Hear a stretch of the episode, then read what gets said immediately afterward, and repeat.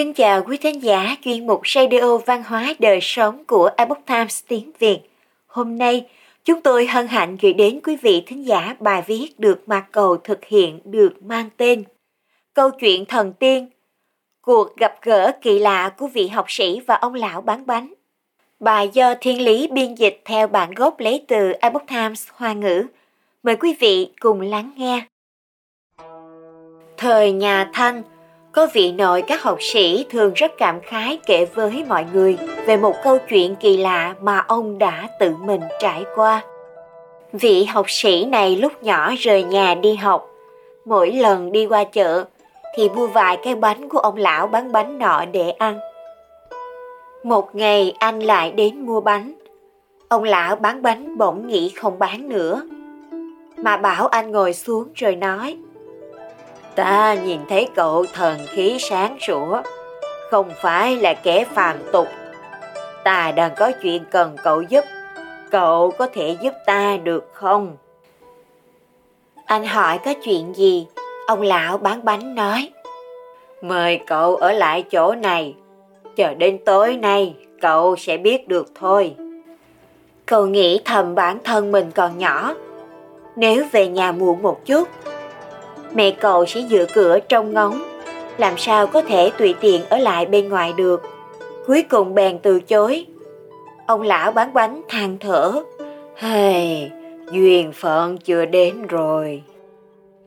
Ngày hôm sau, anh đi ngang qua gian hàng của ông lão, thấy rất nhiều người vây quanh xem.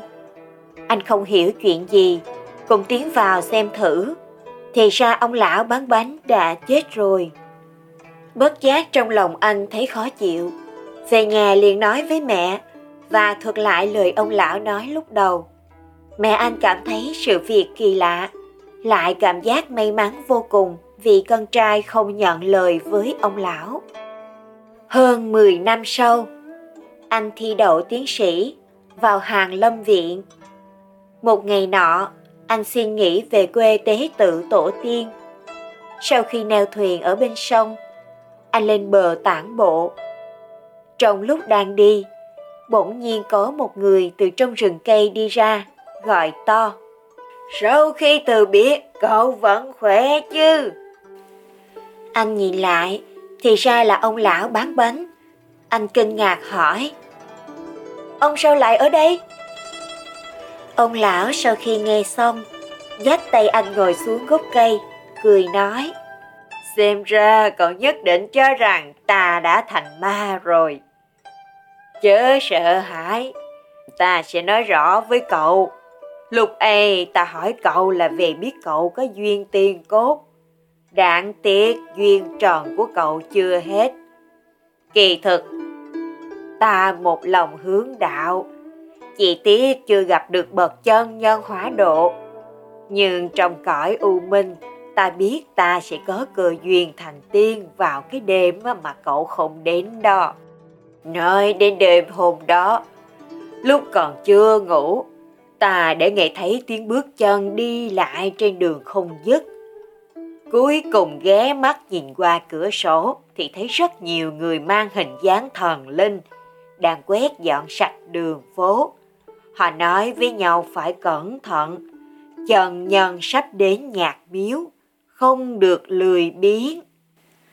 Ta lúc ấy thầm nghĩ cờ duyên đến rồi, lập tức ra cửa sau, đi đường vòng khúc khuỷu, cuối cùng cũng đến được nhạc miếu. Chỉ thấy trước miếu trống không, đến hậu điện cũng không thấy gì, chỉ thấy một người ăn mày, áo quần nhét nhác, bộ dạng gầy ốm như bị đói lã, nằm ngủ ngon lành ở thềm cửa gọi cũng không tỉnh. Ta biết người ăn mày này chính là chân nhân trong chốn thần linh đến nhạc miếu. Liền quỳ xuống bên cạnh hầu hạ. Rất lâu sau ông mới tỉnh lại, hỏi ta đang làm gì. Ta quỳ bái lại gọi người là chân nhân, xin ông độ hóa cho ta. Chân nhân nổi cơn giận dữ, dùng nhiều cách nhục mạ ta ta cùng kính tận tâm chăm sóc không thay đổi. Chân nhân đứng lên, vừa đi vừa mắng, ta không rời khỏi ông ấy. Sau khi ra khỏi nhạc miếu, chân Nhân nhục mạ càng dữ hơn. Ta trước sau không thoái lui. Cuối cùng ông ấy không mắng chửi nữa, đi như bay.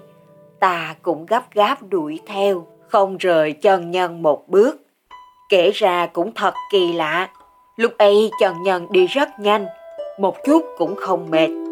Trong chớp mắt, chúng ta đi vào một ngọn núi sâu. Trần Nhân nắm vào dây leo, nhảy bước nhanh nhẹn như vượng khỉ. Ta cũng không hề sợ sệt hoặc hối hận, một lòng muốn đi cùng ông ấy.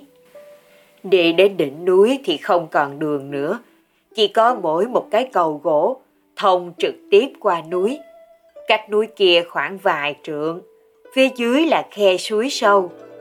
Trần Nhân quay đầu lại nói với ta, sự thành tâm của ông ta rất hiểu, đến đây có thể dừng lại được rồi. Ta đáp, lên trời xuống đất tôi đều muốn đi theo ngài, sao ngài có thể dừng bước ở đây? Ông ấy lại giận dữ chửi mắng, đạp chân lên nhanh chóng đi qua cây cầu độc mộc. Ta dùng hết sức bám chặt tay áo ông ấy, muốn đi cùng một lúc. Chân nhân dùng lực đẩy mạnh, ta bất giác trượt chân rơi xuống khe sâu. Ta kêu lớn tiếng rồi nhanh chóng trở mình, một bước liền lên đến đỉnh núi. Quay đầu nhìn lại, thấy thân thể mình ngã nằm dưới khe. Cuối cùng ta biết được bản thân mình đã thoát thai hoáng cốt. Lúc này không thấy chân nhân đâu nữa. Trong khoảng khắc núi lớn sông dài, các kiếp sinh trong thế gian toàn bộ đều hiện lên trước mắt rõ ràng.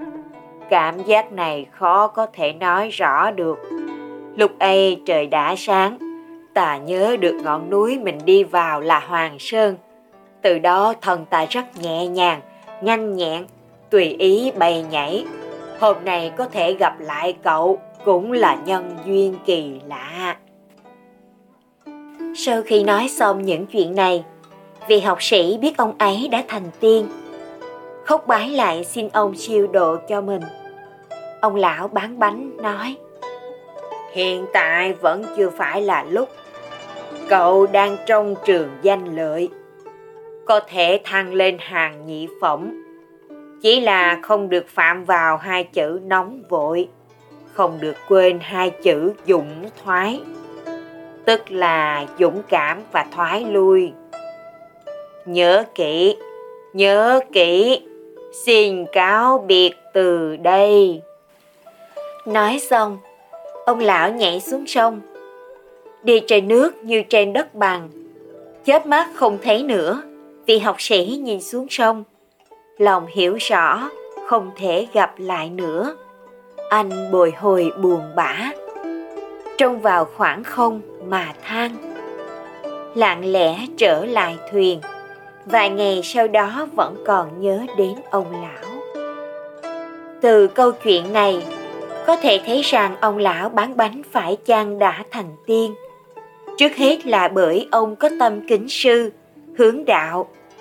Lúc vị chân nhân nằm ngủ, ông quỳ mãi hầu hạ. Dù bị chửi mắng như thế nào, ông vẫn đi cùng chân nhân. Lòng thành kính trước sau chẳng đổi. Tiếp đó, lúc đối mặt với hiểm nguy, ông không hề có chút sợ hãi hay hối hận thấy đều không phải là việc mà một người bình thường có thể làm được Quý thính giả thân mến, chuyên mục Radio Văn hóa Đời Sống của Epoch Times tiếng Việt đến đây là hết. Để đọc các bài viết khác của chúng tôi, quý vị có thể truy cập vào trang web epochtimesviet.com. Cảm ơn quý vị đã lắng nghe, quan tâm và đăng ký kênh Chào tạm biệt và hẹn gặp lại quý vị trong chương trình lần sau. Kính chúc mọi điều bình an và tốt lành đến quý vị cùng người thân.